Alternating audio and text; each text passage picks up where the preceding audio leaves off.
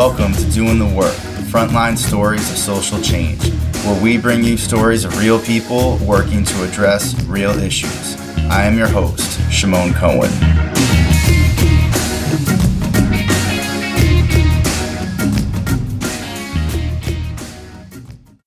In this episode, I talk with Turquoise Sky Devereaux, a member of the Salish and Blackfeet tribes of Montana, owner of the consulting company Indigenous Sky LLC, where she does a range of trainings, workshops, and speaking focused on creating culturally safe spaces for Indigenous populations, as well as work with Indigenous youth and tribal communities. She also works in higher education and retention of Native students and is a PhD student in the School of Social Work at Arizona State University. Turquoise talks about colonial systems and the four stages of colonization, as well as systemic racism and oppression, and specific ways education and social work have caused and continue to cause harm to Indigenous peoples and other marginalized groups. We get into how cultural competency is a myth based in a westernized colonial mentality and how it does more harm than good. Turquoise explains differences between indigenous and westernized worldviews and ways of living. She shares ways to create culturally safe spaces for indigenous populations, providing examples from her own life, as well as interviews she has done with indigenous students in terms of ways they did not feel included in school systems and how professors, administrators, and staff made a difference and can make a difference in creating safety, equity, and inclusion. I hope this conversation inspires you to action. Before we get into the interview, I want to let you all know about our episode sponsor, the University of Houston Graduate College of Social Work. First off, I want to thank them for sponsoring the podcast. UH has a phenomenal social work program that offers face to face master's and doctorate degrees, as well as an online and hybrid MSW. They offer one of the country's only political social work programs and an abolitionist focused learning opportunity.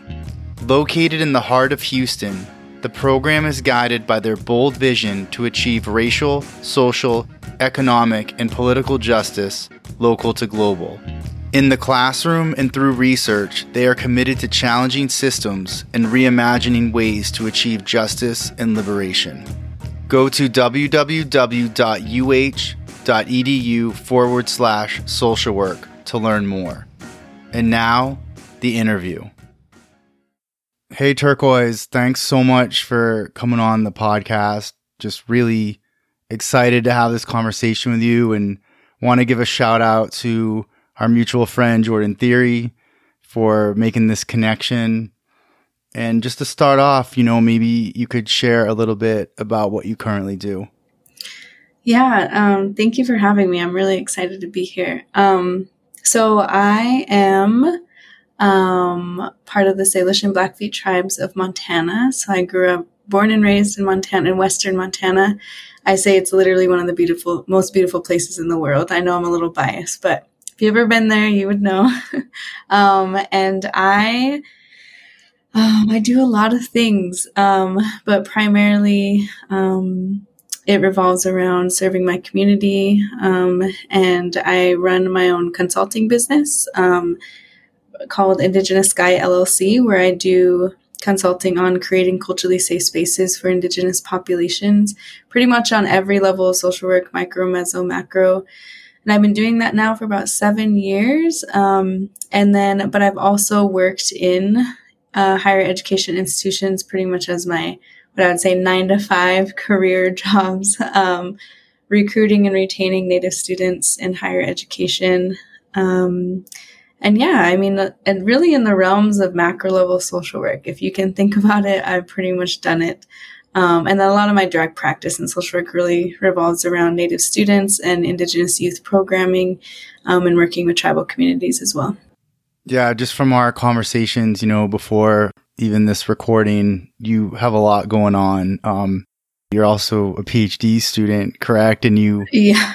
you publish and you have you know writings that are out there and ones that are coming as well. Yeah, I uh, I it's funny because I am like in the weeds of the first semester of my PhD program and I totally feel it right now. And somehow I forget to mention that. Um, but yes, I am currently a PhD student in the um, uh, School of Social Work at Arizona State University. Um, so I currently reside in, in Phoenix, Arizona, and I've been here for about four years. Um, but yeah, and I, um, I also am involved in a lot of um, you know, trying to get, uh, well, I have been published in, um, I actually have an article in the um, macro level social work encyclopedia on historical intergenerational trauma um, with my mentor, Lori Walker. Um, give a huge shout out to Lori. They have literally got me to where I am today. I know we'll talk a little bit more about that later, but um, that's just one of them. And then I do have an article that's in press right now that I'm really excited about because it's my first uh, first author article, and um, it really talks a lot about more, more of my work. And I know, as you mentioned, it's more of a narrative form, and so I really enjoy that because I was able to really tap into a lot of um, more like creative writing. I think you could call it, but it's it's really more digestible and less all academic, which I love. So yeah, those. So I also do those things. yeah, that article, um, you know, and thank you for sharing it with me is just like a phenomenal piece. And once it's out, we can link to it, you know. So when this podcast episode gets published, it might not be out yet, but you know, I'll add it once, you know, the link once it's published and and it was yeah, it just felt like, you know, we could be like hanging out and you're talking about it. It's like such a powerful article and also enjoyable to read, but like clearly really heartfelt and really serious, you know, when um you're sharing your experience and also like what it's like to be um a native student in a space that isn't designed for you.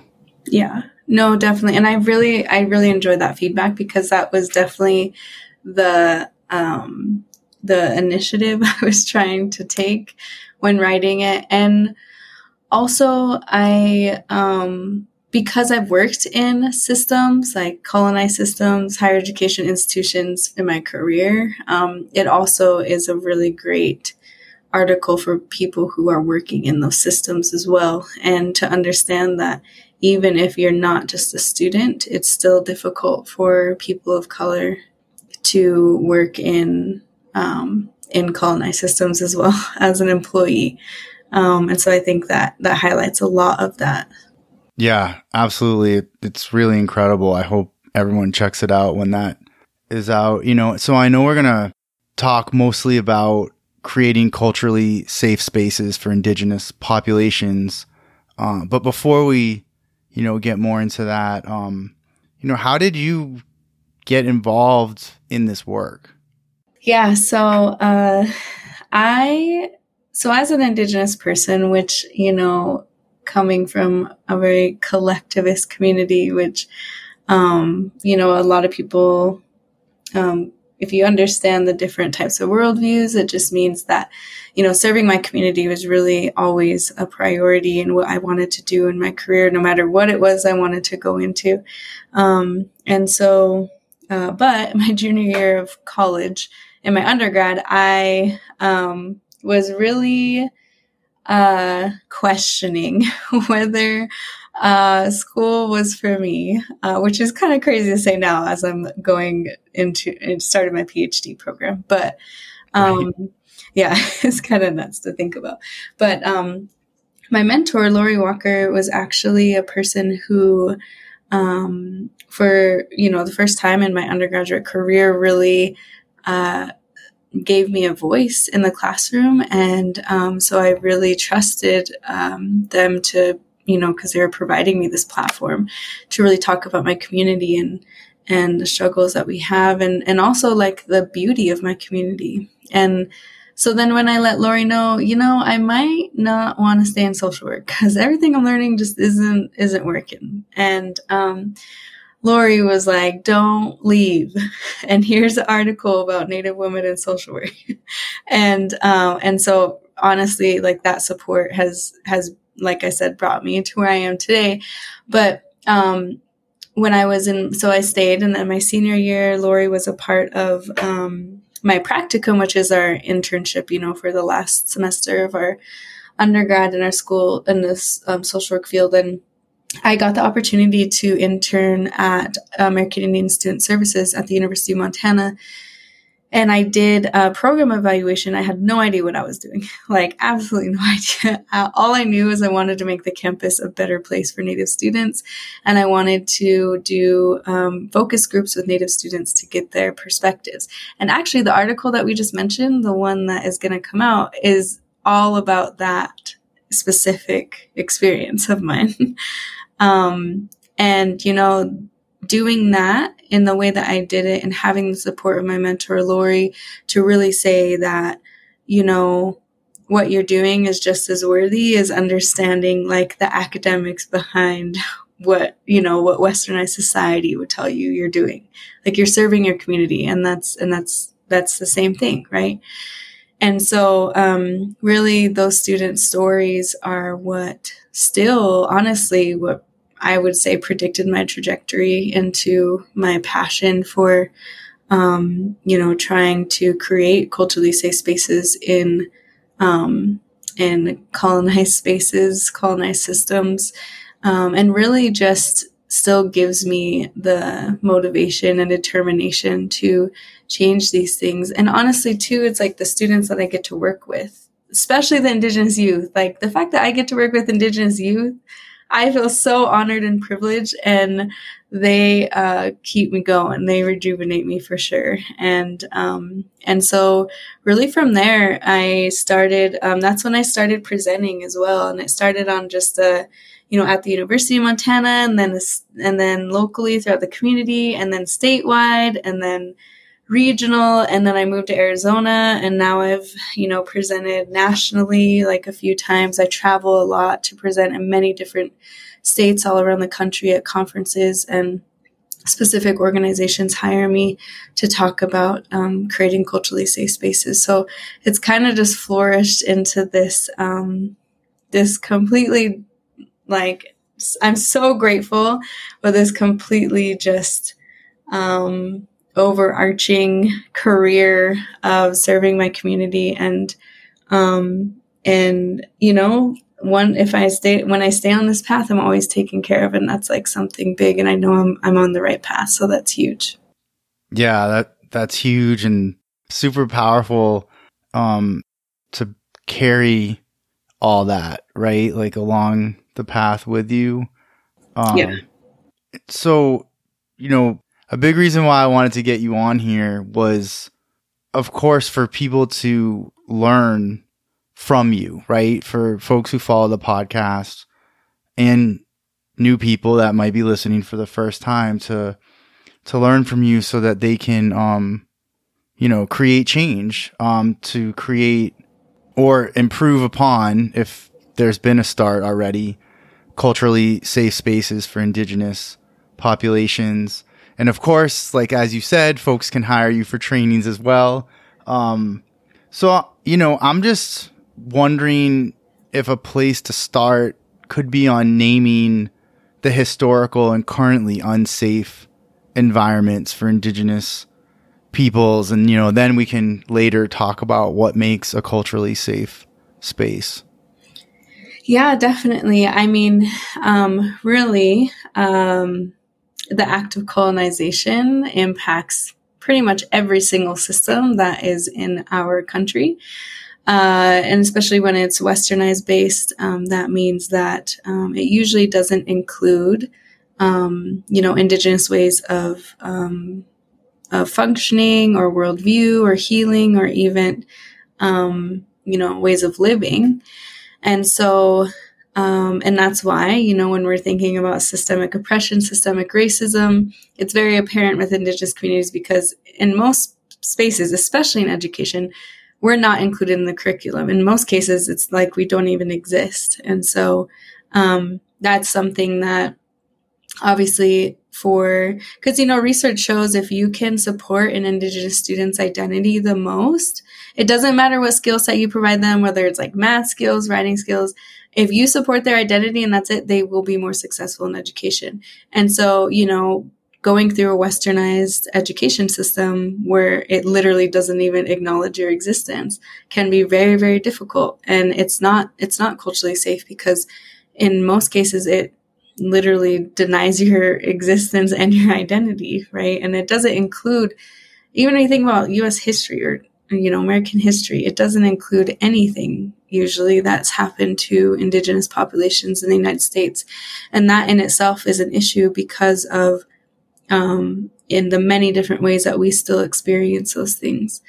Um, and so, you know, education, of course, is a big, a big one. And I primarily work in the education system and trying to change those spaces, but also, you know, throughout history and, um, especially as social workers, we always think, oh, we created these amazing things that help so many people. But a lot of those things were used in order to um, inflict assimilation, cultural genocide, and even, um, you know, just continued historical oppression on many communities of color um, and marginalized communities. But like even for instance, like the child welfare um, child welfare system is a perfect example of um, you know in we like to think. And like in my MSW program, you know, like my professor gave me a list of all these amazing policies and things that social workers created and the child welfare systems on there. And I was like, uh, I don't really see it like that. I'm not gonna lie. Mm. Um, and then I asked her, did, did you know about the Indian adoption project that happened where they literally used social workers and the child welfare system to play, to take native children from their families and place them with white families? And she had no idea. And, um, and you know, and we still see the effects of that today in our communities. And, um, or even you know when we're talking about like the boarding school era too like that had that continues to have a huge impact on us. Um, and especially me being the um, granddaughter and daughter boarding school survivors it's such a huge part of even how i make my daily decisions in life. And so many people think even if they know about it they're like oh that was so long ago but it really wasn't. And um, and also you know, like even if it was that long ago, we still experience our ancestors' trauma due to what's happened to us. And so um, it's not like we can just escape that. Um, but the, you know, like just acknowledging that really any system, especially when it, when it um, has derived from colonization, is going to be an unsafe space for indigenous populations. Um, and that's just the reality of because that's one of the main goals of colonization and um, you know and it's really just to continue um, the historical oppression that's happened for hundreds of years. And so being really intentional about that is is extremely important. Yeah.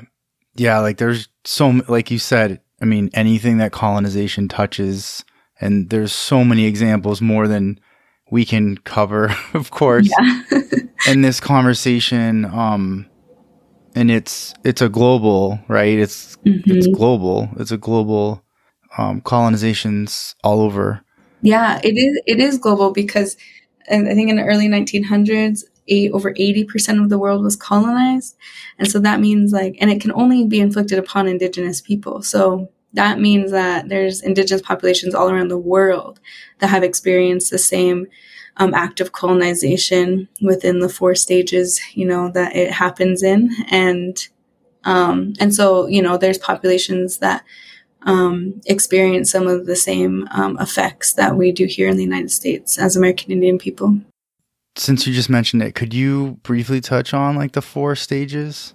Yeah. So, um, whenever I present, uh, and this is like the main presentation I usually do when I'm talking about creating culturally safe spaces. Um, I always um, first go through the four stages of colonization in the United States and how, um, from an Indigenous perspective. So it's pretty much just like going over hundreds of years of history from an Indigenous perspective, but it is broken up into the four stages, and and this is backed by research because colonization has happened for so long all around the world. Um, but the four stages um, are exploration. Um, invasion, occupation, and assimilation.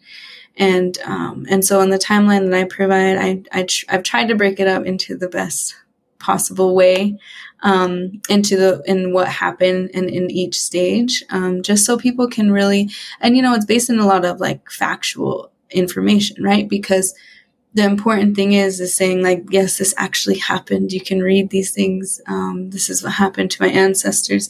And it really is you can see how those four stages play out in the united the history of the united states. Um, and then again you know the the effects that those those things have had are still so um, apparent within our communities today. Thank you for sharing that. I think it's really important for people and I, a lot of people don't know about it, you know, which is part of why this is um, so problematic too. Is that like we don't learn, like in in typical U.S. based education, right? Like we don't learn this history. You know, this isn't something I learned. Like we learned, we you know, there's a holiday for Christopher Columbus, who's a murderer. You know, engaged in sexual violence. Mm-hmm. Uh, stole. And, I mean, and who didn't even set foot on the United States of America. Right, right, right. Yeah. And the White House is like, even this year, sending out like a release, still praising him and like connecting it to like Italian Americans, which is was just like totally insane. Yeah. And um, but like I think about also like the example you just gave of that social work class and that professor and how many indigenous students are sitting in a class and getting a lesson that is completely um, contradictory and oppressive, really um, anti-indigenous, and they're sitting in there and like you were able to. It sounds like you you chose to say something and you know, I think about how many people say something and it doesn't go well or mm-hmm. are tired of trying to say something and are just like, you know, F this. Like, mm-hmm. I like why am i even in why am i here? You know why am i in this class like why is, am i doing this? Yeah and that's very common and um, that honestly is what contributes to a lot of um, you know native students not being able to make it through a westernized education system. And yeah and i'm i'm known I've, if you can't tell i've been known for a very long time to call or to cause what i call good trouble right? I'm the student who definitely speaks up in classes. Um, and, uh, but not everybody does that. And I don't, and I get it. I totally understand it because the thing is, and this is I always, when I, when I, um, present for institutions, um, you know, even in public education, because I work with a lot of public education institutions as well. Um, I always say, you know, Native students are there to get an education. They're not there to be an educator. So you need to be knowledgeable enough to be teaching these subjects and on in these topics and in, integrating them into your classes if that's what you want to do. And um, and not rely on the native students to to educate everybody because that's not our job. And and that's what happens a lot. And even in the article i know that i wrote one of the main topics of my focus groups was tokenism. And that happens so often because like a lot of times we're the only native students in a lot of the courses especially in higher education so, you know, so a lot of times you're, you're relied on to, to educate when that's really not, you know, that puts a whole nother level of responsibility on students, which, you know, doesn't even make sense. And in some cases, you know, uh, causes students to just go home and quit education. So, yeah, like all eyes are now on you and yeah so, what are some ways that educators, practitioners, people get wrong in their attempts to actually like address this issue and maybe try to do um I don't know if they're trying to necessarily create a culturally safe space, but it, they're trying to do something. Mm-hmm. I don't necessarily want to put a label on it, but like land acknowledgments, yeah, maybe would be like kind of example of that. Yeah, no, definitely. And, um, you know, land acknowledgements is an example because majority of the time it's very uh, performative, right? Saying that like, okay, we're going to write this, we're going to say this, but what are the what's the actions that follow it right there has to be some sort of actions that follow something like that or else you're just saying it to to literally you know on the surface level of saying oh we support this this population but that's not always the case. And usually that's not what happens right? And so one of the biggest things especially when i'm working with um, most you know non-natives on on creating culturally safe spaces, the biggest thing that I talk about is really understanding that you're gonna make mistakes. Like that is just the honest truth. Like we're humans. We make mistakes and literally we could be an expert in something and we still make mistakes. Like I still make mistakes with other native people. Like when I work with indigenous youth, especially if they grow up in a different, you know, setting than I grew up in, it happens. I've made mistakes before and I've had to and I and I honestly you know, created a space that was not culturally safe. And, um, and I had to, you know, understand how to address that and, and really change, or I guess acknowledge my personal biases, right? And my worldview when it comes to how I was raised as a Native person. But the thing is, is that we're going to make mistakes. I think one of the biggest facades or myths that westernized education teaches us, especially as a social worker, is that we, as, as long as we get this degree, we know everything. And um, it's this hierarchy of knowledge of especially as a social worker, uh, we have this word called competence. And um, there, and I always say there's no way you can be competent everybody's culture. You know, being culturally competent is something that is literally a lifelong journey. And um, and I don't even like saying that because it, it really is not, it's not obtainable as if you're trying to be common in someone else's culture because you'll never know what it's like to be that part of that culture or part of that population. And so, um, that's, I think, one of the biggest things that I always, I tell a lot of people. And, you know, when you're looking at it from, um, an indigenous perspective, there really is no hierarchy of knowledge because every single person contributes some sort of knowledge or, um, you know, learning style or education to the community. Um, no matter if they have a degree, no matter if they are a child, no matter if they're an adult, right? Everybody has the same opportunity to teach someone something. And that facade that westernized education teaches us, it causes a lot. It honestly, it does more harm than it does help because pretty much it teaches us, oh, once you know these things about this population, then you can go help them and, or you can serve them and you can do these things. But like in, in most cases, if you're learning just assumptions or stereotypes, especially about native populations, because, you know, in most statistics, we're leading in in you know in, in the worst statistics in the country. And if that's all you're learning in classes then it's not good to go in the community. And that's the only knowledge you know. And you're making those assumptions about every client that you're working with. Because when you make those assumptions that in itself can um, is the opposite of creating culturally safe spaces. Because you're placing your own um, bias on what this person should maybe look like, act like, um, be like, right? Um, even where they should live, where they should have been raised, how they should have been raised, because westernized society, when we're not included in curriculum, then you don't honestly know a lot of how we even function. Um, and so, so that's like one of the biggest, um, when I say myths or facades that westernized education tries to teach us is that, um, especially if we get to the level of like being faculty or being a doctor, right? Like we're seen as this like expert in our area or expert in these things. And in all honesty, if you don't continue to be a lifelong learner, then you're not going to continue to know how to serve communities that you don't belong to. And that's really, um, that's really how it is. And so when I talk about creating culturally safe spaces, I mostly talk about practicing cultural humility, which I'll talk a little bit more about when I actually um, say the definition of creating culturally safe spaces.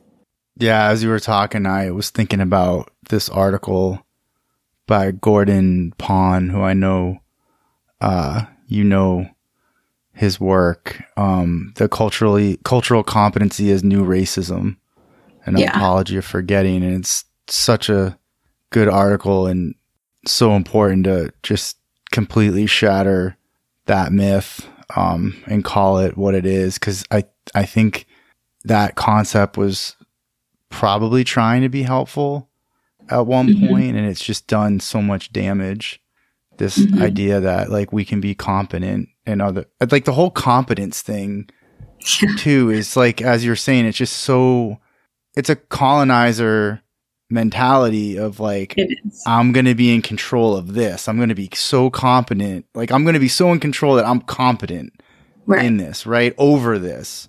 Mm-hmm.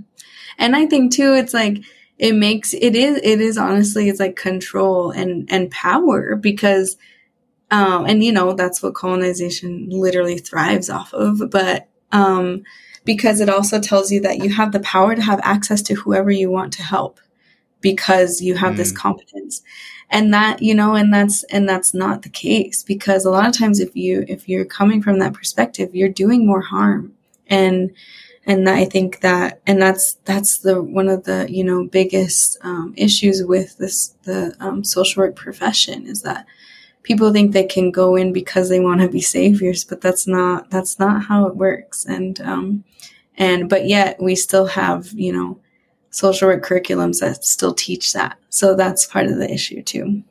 Yeah, 100%. I mean, I think it seems like a lot of it came from like the medical, like medicine. And mm-hmm. I, I, you know, whenever I think like, why does social work want to replicate medicine? And, and it always seems to come back to this like professional, trying to have this professional, this profession, you know, that gets taken seriously um, yeah. And that's all part of like this problem that mm-hmm. we're talking about. It is. And, you know, too, like being um, rooted in that like westernized colonial mindset as a profession, too, it really does, like, like you mentioned, like, it's like not only um, power and control, but it's that you have to have a solution to every problem. It's a very linear way of thinking. And so when we're t- working with people, when we're trying to help them solve their problems, right? Or, or give them, you know, provide them resources to better their life, then we all, we always, a lot of times we're taught from this linear perspective. So then we think that this is how we solve problems when, you know, in all honesty, that's not how, that's not how life works. There's more things right. Just us that contribute to our welfare. So yeah so one of the things that um I wanted to ask you just in terms of I mean you you mentioned some of it in terms of like native students, you know, struggling to finish westernized education, um leaving, going home like from higher ed, for example. And in that article, you know, you have some stuff in there too about like acting less native and I was hoping you could talk a little bit about that or anything else you want to add in just terms of like some of the impacts of culturally unsafe spaces before we shift into safe spaces. Yeah, I mean, then, yeah, in the article, there's um, a lot of um, like specific examples that came from students. Like I had them in our my focus groups. I had them write down on pieces of paper what their experiences were in these four categories, and um, and then they talked about it to to build a network, right, and support, but also to like talk about similar experiences. And um, and what's crazy is I literally had to type up every single one of those responses into you know qualitative data uh, program, and I had no idea what I was doing, and I would do it very differently if I did it again. But the I think one of the um, some of the quotes that came out, you know, especially from students, which is very common for Native students, is that um, when, especially when we talk about the act of assimilation, like the the main purpose of you, and some people even consider our education system today a modern day version of assimilation because we continue to not be included in our in the curriculum, which means that um, we we technically have to assimilate into this westernized society in order to be deemed successful and receive a degree. And, um, but yet we, um, and so we might do things, right, in the educational setting that might, um, in, in sometimes in our case, we might believe that might make us more successful. Like, for instance, you know, um, what, what is more commonly known as like code switching, right? Where we talk completely different. We might, um, you know, uh, get involved in things that are that don't support necessarily who we are, but it's something that the university would recommend, right? or even, you know, not speak up in class like that, you know, or even, you know, not correct the professor if they say something wrong. And so, and because we, and uh, we're constantly um, in what we would call walking in two worlds, meaning that we're functioning from this worldview and this way of living, and we requires um, such collectivist support for who we are. Um, and that's how we naturally are. Yet we have to navigate this westernized system that doesn't even acknowledge who we are. And so we constantly have to navigate those two things. And um, there are ways, of course, creating culturally safe spaces is definitely um, strategy to help students navigate both worlds. But in most cases, um, we're surrounded by, um, uh, you know, we're in spaces and we're surrounded by people who don't know these things. And so we constantly have to, um, either be less native or we just have to really understand how to function from a westernized perspective. Um, and sometimes, you know, even when I think about me being in this higher, the, the highest level you could be in education, um, you know, I know that my, I, you know, in the work that I do, it, it, it's the reason why I'm able to do this. It's the reason why I'm able to be in a PhD program but also I know that um, in order for students to um, even be successful, like they need that as well. And um, and you know, and that's that that it's I mean it's proved through research, but um, and sometimes though you know for me is I support Native students where no matter where they're at because um, they could they you know Native people deserve unconditional support for who they are because of the historical impact that we we've been through and um, and really especially with students you know if they got to do what they got to do to make it through the system and get a degree they deserve that support and um, that's always the approach i try to take when i work with native students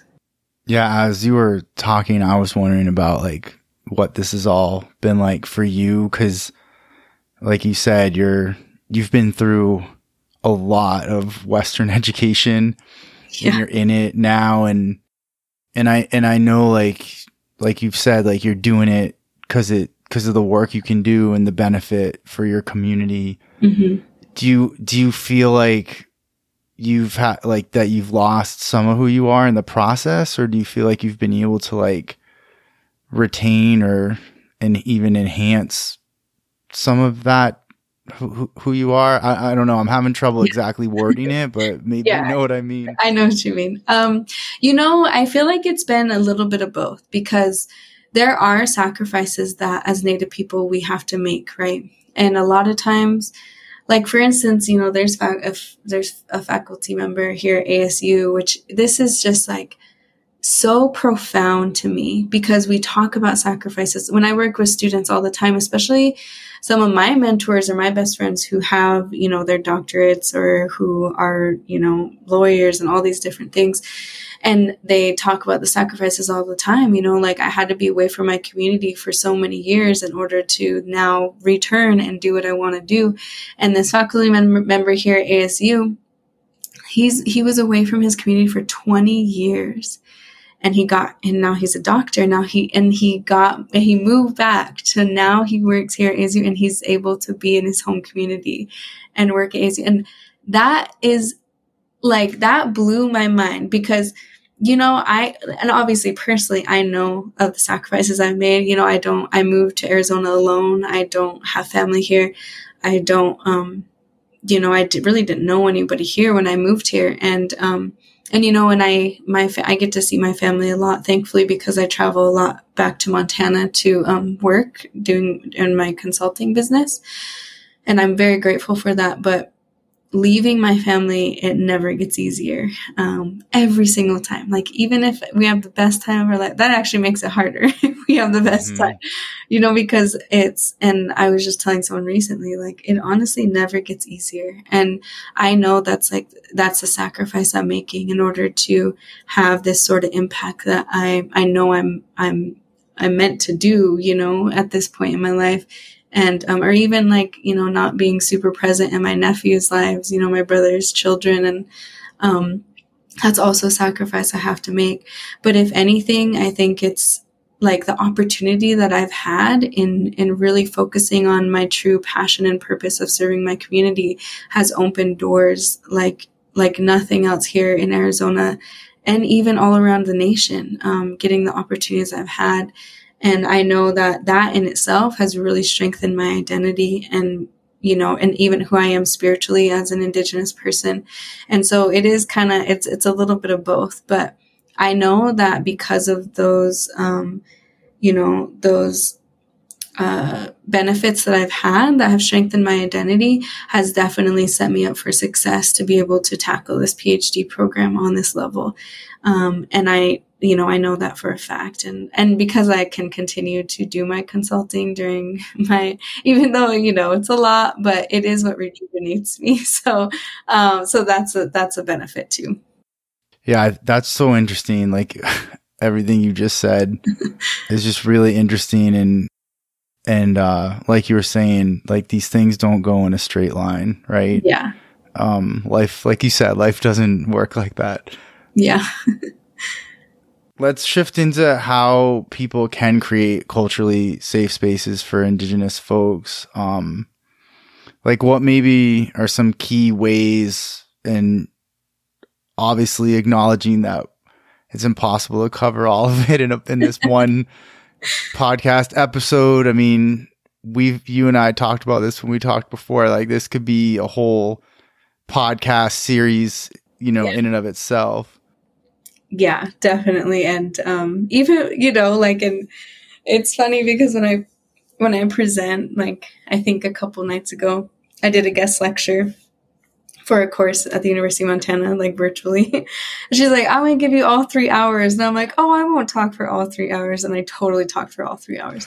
um, and so, um, but yeah, so the official definition of creating culturally safe spaces, which actually was coined by a Maori nurse in New Zealand, because as we everybody should know, New Zealand is like the mecca for Indigenous everything. Um, and um, I hope to live there someday for at least some amount of time.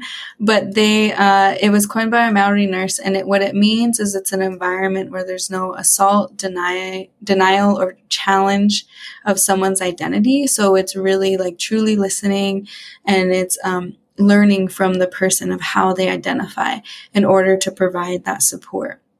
And so, um, so what that means is that you know, it combats like that facade that we talked about of, you know, oh, you're going into this space and you know all of the things already and making those assumptions because once, like I mentioned before, if you make those assumptions, right? Like let's say, um, uh, for an indigenous student, um, and you make the assumption that every um, native person must speak their language and you go into this space and you say, Oh, um, so tell me a word in your language or something like that. And they don't speak their language. You're then challenging their identity. And they might think, Oh, maybe I'm not native enough for this person, right? And that could have like detrimental emotional reactions in some people. And so, the approach that I take whenever I talk about creating culturally safe spaces, um, also, like I mentioned before, is um, is going through a timeline of history from an Indigenous perspective and talking about how history continues to impact not only our communities through historical intergenerational trauma, but also our identity. And it leads to our identity being super, super complex. So, really, it is not possible to even go in a room and have these assumptions and they always be right because even as like i said even as a native person when i work with native students i also have to take some of these same approaches to learning from students how they identify. And um, one of the tools that i talk about when i um, when that i you know provide to participants on on what could really help them is the um, cultural iceberg. I don't know if you ever heard of the cultural iceberg. Um, but it, it pretty much just is a metaphor for how uh, culture is so in depth and it takes into account so many different things, which also includes your worldview. And it's some things that you know you mightn't do and you don't even know it. And so um, I always show like the diagram, and you can Google it, the cultural iceberg.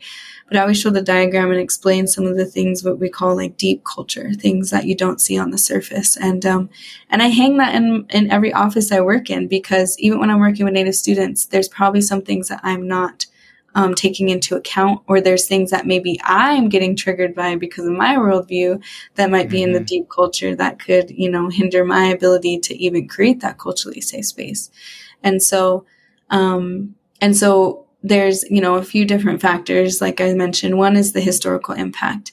And then two is understanding how that historical impact um, creates um, this uh, what we call this cultural spectrum for indigenous people meaning that every single one of us identifies differently. But it doesn't matter how we identify you know as long as we just as long as we identify as indigenous and wherever we lie on that spectrum we deserve unconditional support for our identity because a lot of times those things aren't our fault because of historic the historical impact like for instance you know being the daughter of a boarding school survivor i don't speak my language. And um, and my father still struggles to this day speaking his language. And so um, i didn't learn it growing up. And same with my grandma my mom's side who raised me you know she was in boarding school and she never spoke our language either. And so that's a perfect example of how you know that history continues to impact us. But if you don't know that then you might not have what we would call you know that holistic perspective of that we're still influenced by the what our ancestors went through. And you're not going to learn that in a westernized education system. So it's important also to to you know do your own research have your own knowledge. So you're going in these spaces and you at least have foundational knowledge on what this looks like. Um, and and you know and that means that student or any any native person that you're going to work with they're going to feel that support and again, you're probably going to make mistakes, but the more humility you have of going into that space and saying, you know what? I'm here to learn, you know, like I just want to know about you. I want to know, you know, specific ways that you identify and, and, um, and that, you know, being genuine and having that humility can completely change the way that people work with Indigenous people.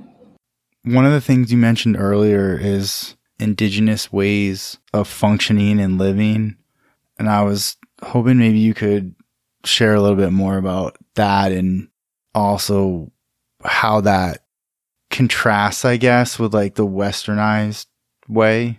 Yeah, so that's actually something that I touch on too when I when I uh, present because it's important to have that le- some level of self awareness, right? And um, as we know, like what I and this is the one ask I usually ask people when they're in my training is to practice critical thinking skills of you know self awareness, self reflection, and critically challenging what they're learning. And um, and I um, and so I do talk a lot about what we call indigenous worldview or more of a collectivist way of functioning versus a westernized worldview, which focuses more on individualism.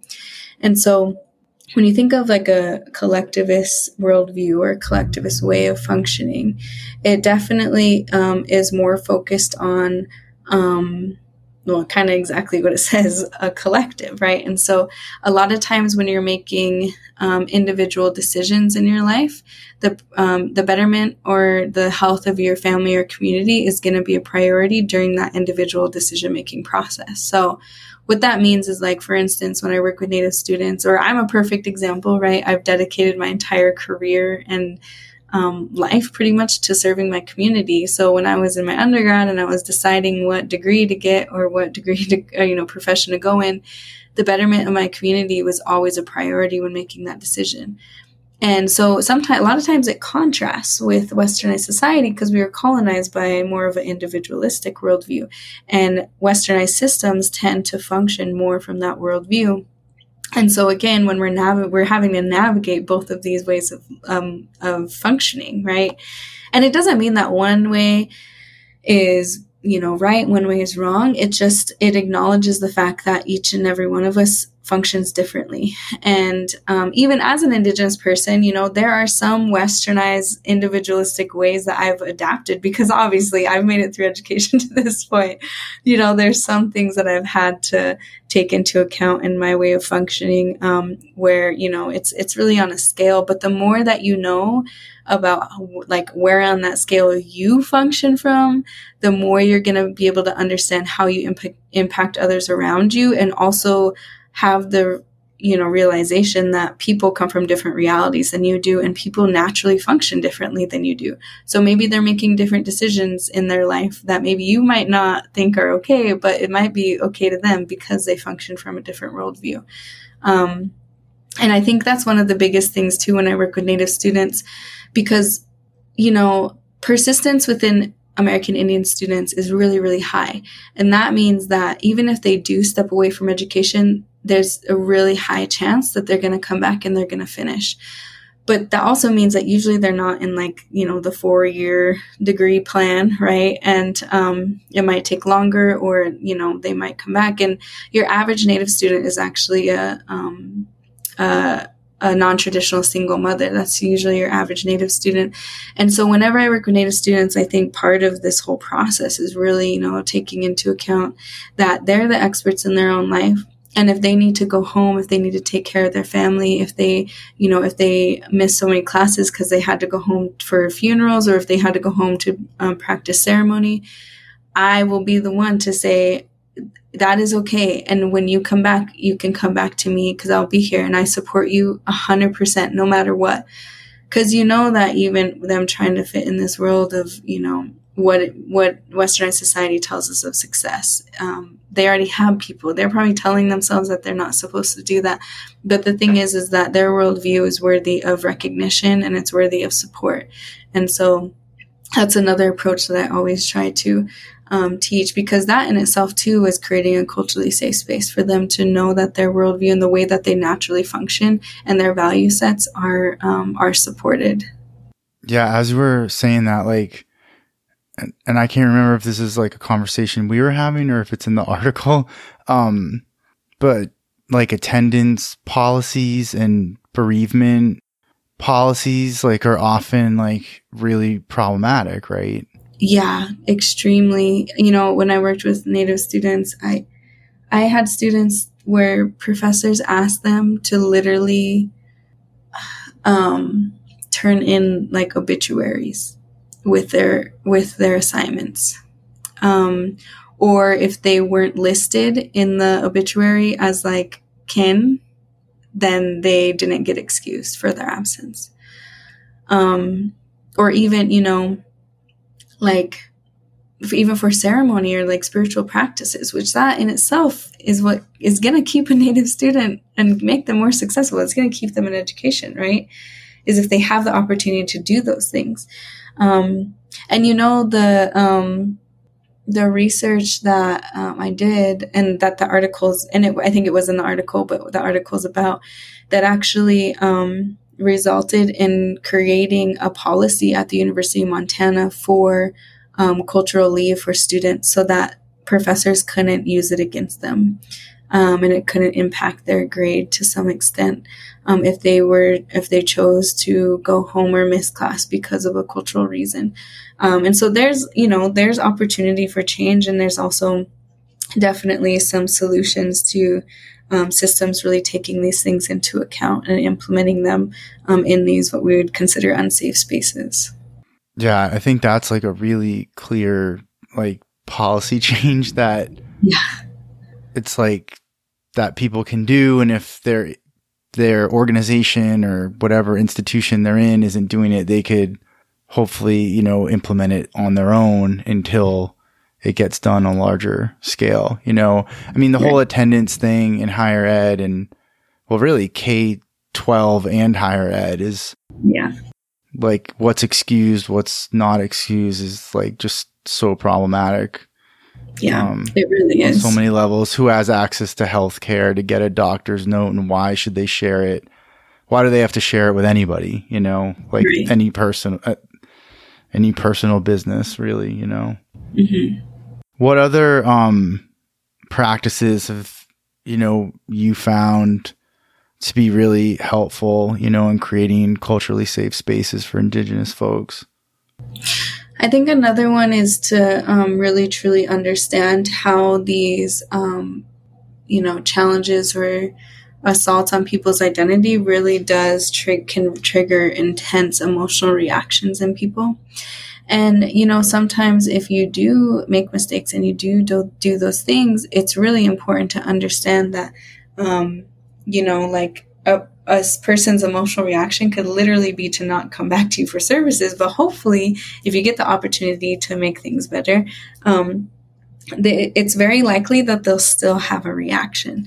And um, I think that's really important to take into account too, because, um, you know, it's, it's all about um, that, what I keep saying, like that holistic perspective. You know, so many things impact a person's ability, or whether we're working with clients or even students and things like that, um, their ability to really, uh, you know, navigate life really in general. But um, also, you know, I do a lot of resiliency skill development with Indigenous youth and tribal communities. And so um, that's another uh, component of um, tangible, um, you know, uh, strategies that you can use. And um, I really enjoy this because, you know, research shows um, through epigenetics, research shows that uh, American Indian populations um, because we've experienced long periods of trauma, it now has impacted our biology. And so we're born thinking that we've already experienced direct trauma when we haven't, but you can see, you know, that literally proves intergenerational trauma, meaning that we're only, we're not only experiencing our own lived experiences, right? We're experiencing hundreds of years of grief and, and, you know, even, you know, cultural genocide. And, and sometimes you see that, especially when you're working with clients and especially when you're working with the youth, because every single person is different. The way that I handle my intergenerational trauma is completely different from the way my brother handles it. Even though we're raised in the same space by the same people, it's very, very different and it can look different. And when you're thinking about like behavioral issues and things like that. But when we talk about epigenetics, it also shows that um, we have a natural um, uh, sense of resiliency within our way of functioning. So not only are we surrounded by people in our community who made it through all of these things that we're, we weren't supposed to make it through, and so we our communities literally embody resilience, but we as individuals embody resilience because and I tell youth this all the time in tribal communities. I said, you, you already have the skill sets inside of you to make it through any adversity that you're ever going to experience in your life. And that was passed down. Like, yeah, we talk about trauma a lot with our ancestors, but the biggest and most important thing that they passed down was their resilience and their survival. And that is such a huge thing to focus on um, when you're talking about helping um, native people navigate westernized the westernized world and you know even in education or even if you know just in in general just to heal. And so um, the resiliency skill development is um, i found this list of resiliency skills um, from research from one of my previous supervisors here at asu and um, she did her research with families who were in the child welfare system but I took that list and I was like, hey, I'm going to turn this into some like activities that I do with some tribal communities and indigenous youth. And so pretty much what I do is um, I have them identify, um, like I bring up the list of resiliency skills and I have them identify you know what's what's one skill that you feel like you already use? Maybe if you're having a hard day at school a hard day at work and when you get home what's something you know one of them is like creativity like maybe you write maybe you draw maybe you're involved in theater right? Or one is um, humor which we all know natives are really funny and so we tend we text you know we tend to like go towards that. And that's seen as a coping mechanism so it makes sense right and then social support is another one, and spirituality. And so those are the top four that a lot of um, Indigenous people, or well, I would say a lot of Natives use that I work with. Um, but identifying identifying those things and then identifying also how they already use them is going to help them develop those skill sets more as positive coping skills within their life. And so that in itself is, um, you know, like even with youth, I'll do like an activity where I'll have them either write about the skill set they use or even draw it, right? Illustrate it or create something, build something that, you know, that represents them doing this or what they use in order to, to, you know, act out this resiliency skill. Um, and then I talk about, you know, is there any skill that you feel like you need to work on. and of course, you know, there's always one and I'm very transparent with anyone I train, but you know, I talk about the ones that I know I would would really benefit from if I did those things. And so that's another um uh activity, like tangible activity that I teach a lot of um my uh you know participants in the trainings I do. And I actually will do these activities with um, tribal communities and indigenous youth. So that actually I, I mean i've done them with non-natives too but you know just really tapping into that resilience is another great way and strategy to really focus on that healing component and a positive aspect to um, identity and healing or i guess and i guess intergenerational healing i should say. I love that. I think that's really a, I just think that's awesome. I really love that. Yeah. I think I mean, I'm not. I just am imagining what that looks like, and it's, it's probably it's probably a really cool experience. Yeah, you know, and sometimes too, I will have people create their own cultural iceberg. That's another activity that I do with people because that also builds their their um, self awareness, but also for like Native people, it really like um, validates the way that they function and their worldview and you know because one of the one of the things in the cultural iceberg is concept of time which is like under in you know what they call like beneath below sea level in the deep culture. And i always tell you know because we run on people color time we run on what we call indian time and it's like a real thing and it's called polychronic time. And so i always validate people that i train if they function from that because i know i function from that that you know way of of valuing time and, and it, that's literally what it means though is that we just value time differently dependent on what we what our our beliefs and values are in our life and our worldview and so um, that's another thing that you know in itself it just validates a lot of people's ways of functioning which can be really helpful in um, in actually learning how to use these skill sets with others. So like i know about the time thing but that term polychronic time i've never heard that before yeah, I learned it in my undergrad. Actually, Lori, my mentor, taught it to me, and uh, I learned it in my undergrad um, because you know when I did my focus groups, uh, of course I had like like okay it has to start this but we had like food people brought their kids right? It's like just this whole space where i'm like you know what? As long as you're here as long as you're contributing that's all that matters. And um they uh and then lori was like and of course things did not go on time, which, tech, right. always happens, tends to happen. But um, uh, but the important thing is, is that like people stayed like over the time because they were so invested, and that in itself just shows you that like it doesn't need to happen in a linear fashion, you know. And and I think even being open to that, and that's when Lori was like.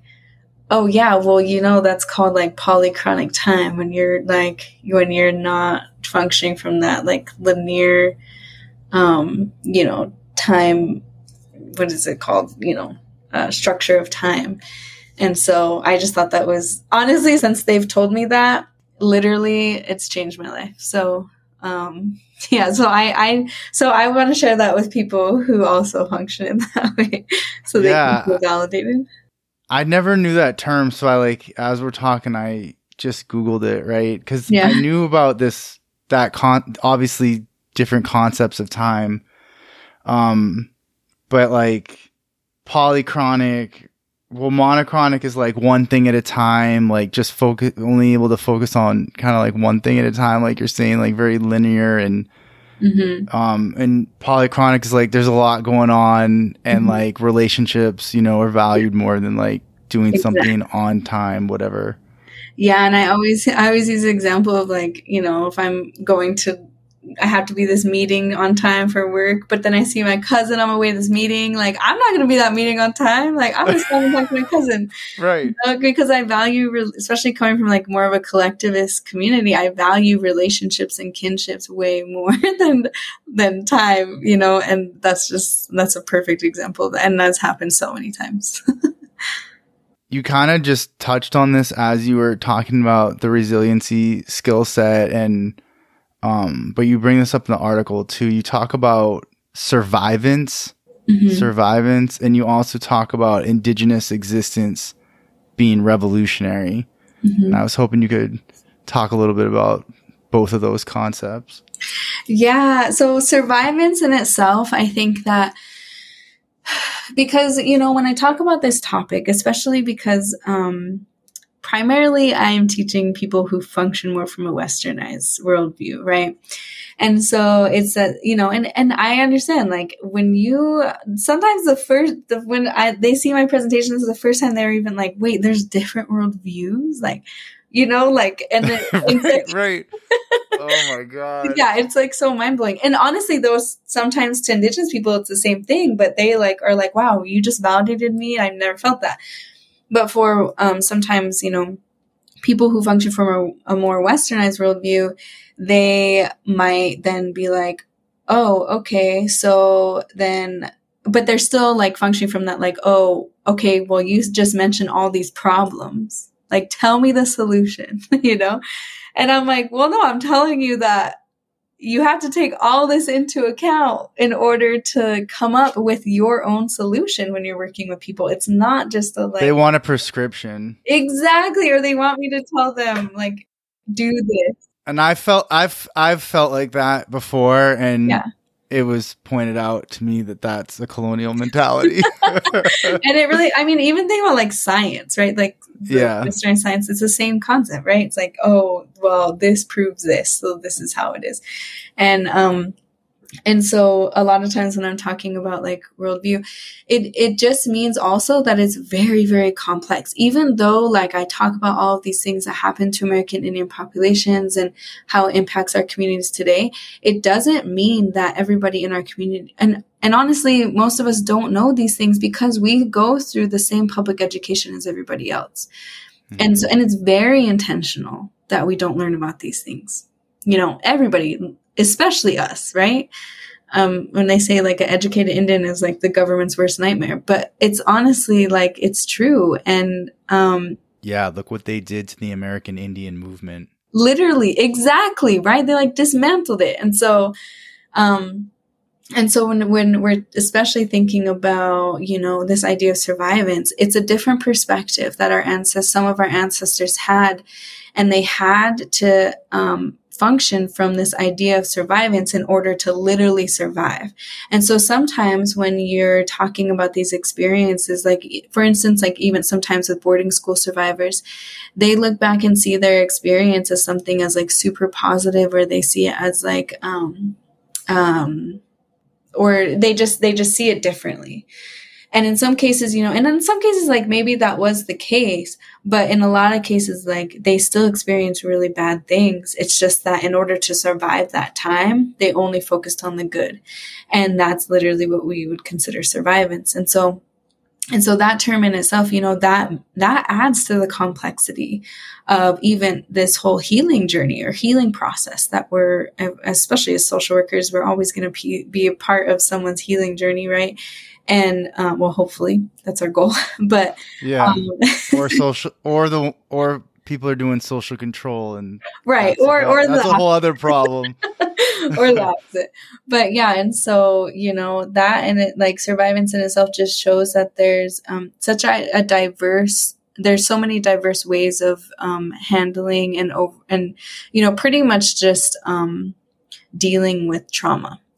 And um, and you know another one is um, when we're even talking about like internalized oppression too you know like i touch on that sometimes when i'm presenting because you know i even had professors who who teach you know american indian history or you know history from indigenous perspective and they say you know some of my native students they they don't believe me or they don't want to hear it or they don't they don't want to like get to that place of like acknowledging that they're still impacted by this. And you know and i and this happened i did a presentation for um san antonio Texas, or I can't remember, remember the institution's name, but Lori and I did a presentation together on this topic, and one of the professors brought that up, and I and I told her, I said, I said, you know, um, we're all on a different um, path in our healing journey, and some people experience um, some you know probably experience some level of internalized depression and that means that you know the that's literally the goal of oppression is to make the oppressed believe the things that the oppressor is telling them. And sometimes that can result in in people not um, you know being able to um, believe the information or even or make the connections or not even wanting to. And i told you know and i said that and that's that's okay because you know if we're really supporting people on all this entire spectrum of what it means to heal or even means to identify as indigenous then we have to acknowledge that oppression really has impacted us on in you know pretty much in every aspect. Um, and so internalized oppression is also something that um, you know it's not it's not necessarily sim well in a way i guess it's similar to survivance because it's a way of surviving. But um but it's it's really just these different ways that people deal with their trauma and what's happened to them and our ancestors. But especially you know when i work with youth like the whole you know i say indigenous existence is i would say your existence is the resistance. Like you existing in these spaces is literally revolutionary because we were never supposed to, we're not meant to be even a part of these spaces. We're not meant to even you know make it this far. And the fact that we're thriving is is extraordinary. And that's something to you know really acknowledge and take into account. And i think too is like it's important to also acknowledge because me and my friends always talk about this too of like you know a lot of times we think that leaving the reservation is success and um, you know and this is like me and my other friends who have left the res. I mean we, we grew up on the res but we're like oh we gotta get off the res you know go be successful. But leaving the res doesn't mean you don't have to be successful or you don't okay. You don't have to uh, leave the res the res to be successful. You can be successful in your community and that's big. That is huge because even when I think about like me, like, yes, I have the ability to leave home and be away from home. But some people don't, right? Like I have friends who, yeah, went to school and became doctors, but as soon as the day literally after they graduated, they moved back home. And that's okay because, you know, we need, we need people in our community that are preserving our language, our culture and serving, you know, even the, the, um, departments and the, and the institutions on our res, right? Cause for me, it's like I'm going to support that regardless. So no matter what, where you're at or how you identify as an, an indigenous person, like your existence is literally revolutionary and it's going to change every single space that you're in. And I tell Native students that all the time. I say, you might be the only Native student in that classroom, but know that you being in that classroom, you're changing the environment completely, just your presence and or even like may if you do have you know the courage to speak up then your words are also changing the environment for other students. And or even for other native students maybe in the class that don't have the courage to speak up.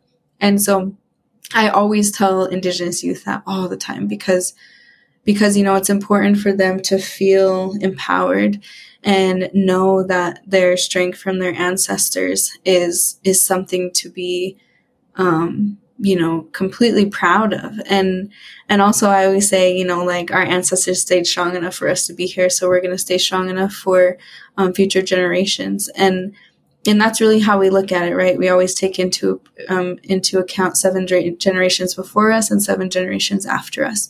Because we're going to be ancestors one day and i think that's one of the most um, you know, like honored thing to do is know that I can have an influence and an impact on on people who come after me, and um, and that's just important. And it looks many, it it you know, it looks different in many different ways, right?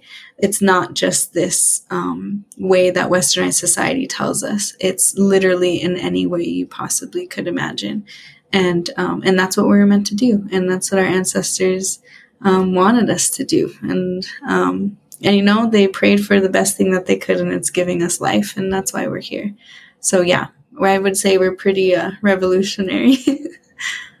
yeah, absolutely. You know, there's like so many things I want to talk with you about, and I know we're we're gonna wrap up um because we're already going over an hour, and and um but you know we sh- will hopefully we'll ha- have you back on here or maybe yes. we'll collaborate on some other um stuff.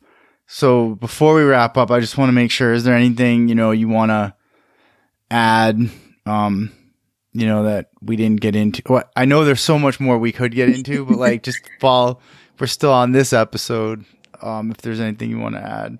Um I think I talked about a, pretty much everything I want to talk about.